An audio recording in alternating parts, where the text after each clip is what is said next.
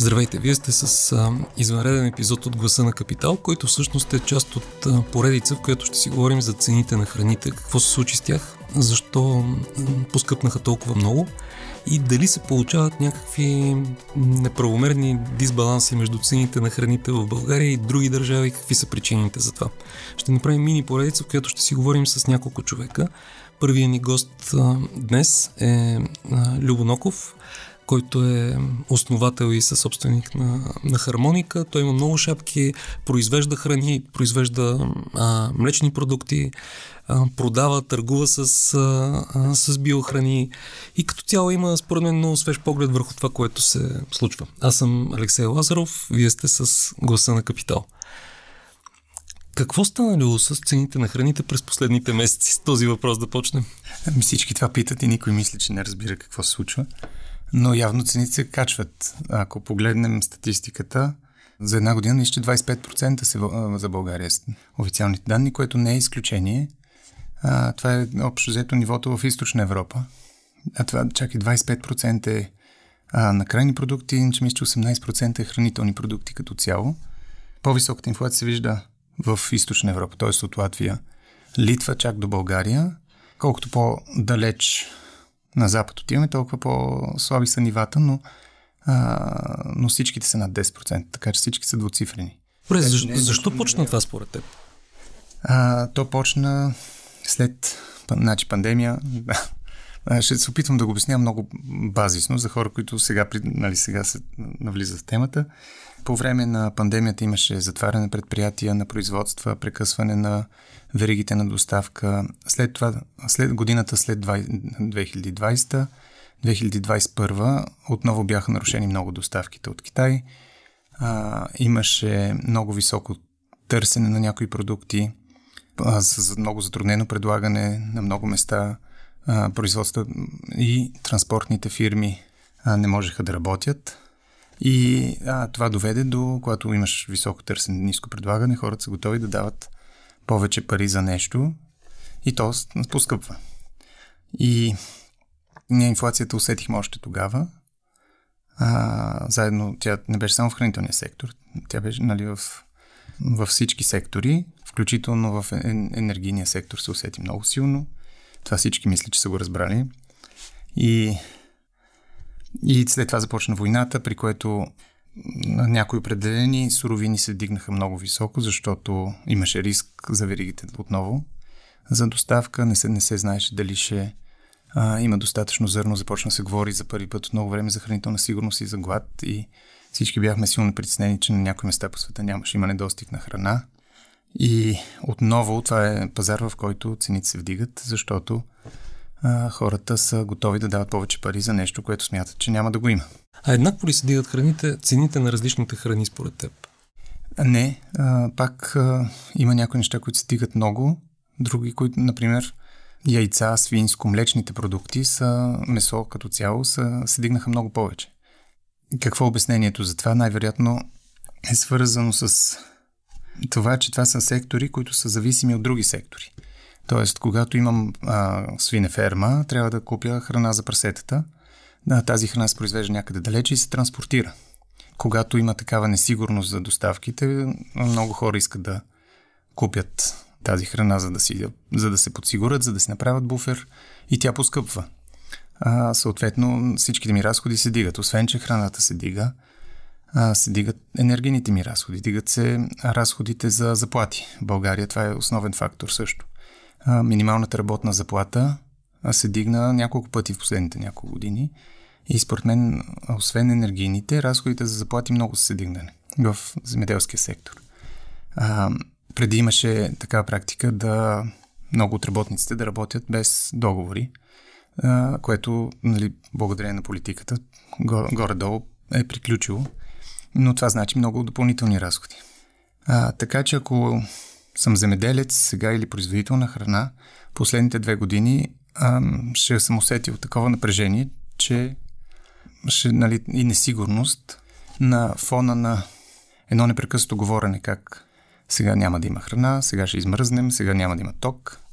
Нали, колко, ма, пик несигурност, колко повече от това може несигурно да е. А в една такава несигурна ситуация всички искат да се подсигурят и, и не, да не поемат рискове, да не инвестират, ами напротив да се опитат да изкарат максимум от това, което имат в момента, за да могат да се спасят в предстоящите трудности. А мислиш ли, че цените на храните в България и в други държави се движат по различен начин? Че поскъпването тук беше по-високо, отколкото на други места? Това е политически въпрос. Предполагам, че това Имаш предвид? Не, личен. А, да. Аз мога да кажа, всеки път, когато пътувам в чужбина, ми се струва, че когато вляза, ето последния път бях да. в Виена, в Била в Виена, нещата бяха малко по-ефтини, отколкото в Била на Раковски. А, да. Същото в а, Барселона, в а, Била Добре. в Лидъл да. в Барселона беше по-ефтино, отколкото в българския да, често задавам въпрос. Нали? Да, предполагам. Да. Ами, тук факторите са няколко. Ако оставим политическия на страна, чисто економическите са, а, например, ТДС върху храните. България 20%, в а, Барселона бих казал, че е 5, макар че говоря на изуст. Нали, в на България е едно от най-високите. Тоест, а, само от ДДС вече сме а, доста по-скъпи. Обема на пазара ни е такъв, че не може да си поръчаме един кораб, ами си поръчаме един контейнер, нали, когато се, той минава през посредник някъде в Европа и има допълнително транспортни разходи. Тоест, обема на пазара, данъчната политика са две от причините да виждаме по-низки цени. Въпреки, че по-низки цени са изключения. Нали, ние сме общ пазар и цените са горе-долу еднакви. Ако са, нали, тези, които аз съм виждал, са или на промоции, или на някакъв тип специална. Но економически е нормално един дистрибутор или търговец на храна в Лондон да има много по-добри условия, отколкото тази храна, докато стигне до България. Дали обаче сме общ пазар? Е въпросът, който аз а, а, бих искал, за който бих искал да си поговорим.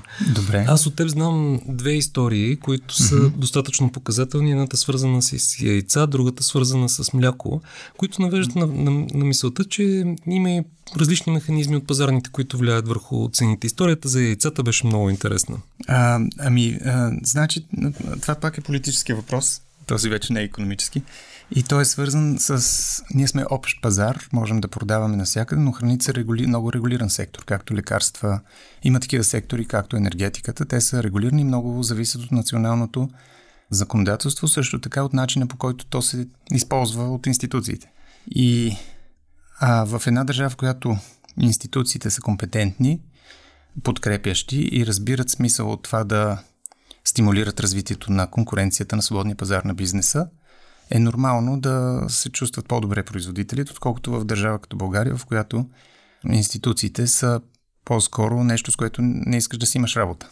А, примера с яйцата е, че яйцата се водят с продукт с висок фискален риск в България, което значи, че НАП проявяват специално отношение към всеки внос и искат да си подсигурят Всъщност не я разбирам много добре логиката, но се опитам да обясня просто. Те са, притеснява се, че а, търговците на яйца, за разлика от търговците на други стоки, има стоки, които са с висок фискален риск и това значи, че те подозират, че ние ще измамиме с по някакъв начин данъчната система и за това а, на входа на, на държавата те спират и казват, трябва да си платите данъка, за да сме сигурни, че си го приберем и после правете каквото искате.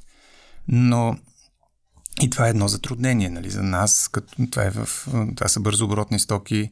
Важно е колко бързо ще върви, важно е колко хора са ангажирани с тези процеси, с тази администрация. А пък администрацията в България не е лека и повечето бизнеси имат много хора, които работят за администрацията. В хранителния сектор това е също много силно се усеща и за това има една такава допълнителна ниво на риск, според мен, което идва от такава административна тежест, което също според мен ограничава малко пазара. Има хора, които се отказват, а, които го виждат това като някакъв произвол, който а, а пък а, за да имаме добра конкурентна среда и повече предлагане, отколкото търсене, е важно да, да не се насърчава тази свобода на предприемачество и да не се а, гонят тези предприемачи като някакви потенциални престъпници. Има ли агенцията по храните също отношение към пазара на, на, на яйца? Забелязва ли си там дисбаланси, които да... А, ами да, със сигурност и там а, виждаме неща, които са затруднения по-скоро, отколкото улеснения, но това а, се вижда и в политическа дейност на Министерството също напоследък, нали, с скоро министра излезе да протестира в защита на, на зърнопроизводителите срещу министра, предполагам, нали, защото то няма срещу кой В агенция по храните също имат много такива а, неща, като а, а, проверки или специални акции, или това, което те правят с тази регулация за цените. Нали, много често слушам, слушаме преди празници как агенция по храните сега ще започне проверка за дали са безопасни храните, точно когато е най-много зор имат всички. Или друга практика да се проверяват земеделците точно по време на реколцата, когато имат най-много работа.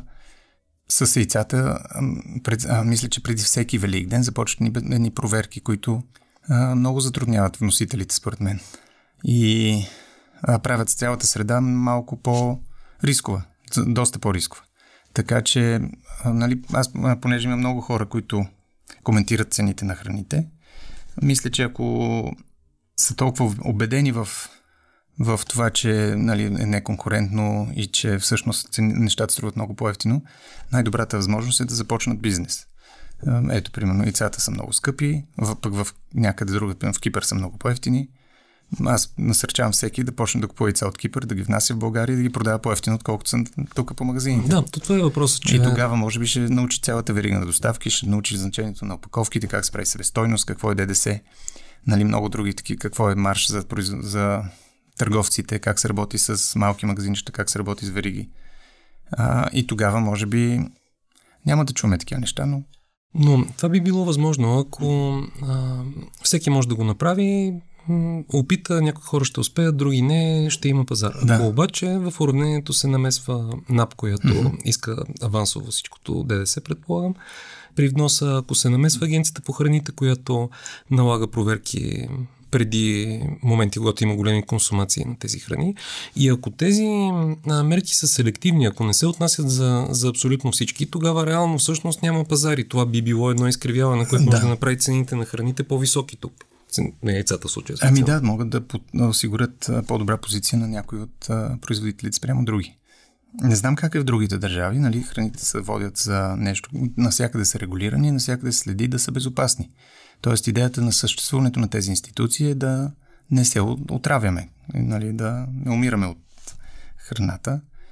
Но от тази идея до, до тази администрация, в която има един куп документ, попълнен документи, тежести, какви ли не декларации а, в недигитализирана среда, а, а, има тълкования най-различни на, на наредбите и въобще става, става една такава самовъзпроизвеждаща се бюрокрация.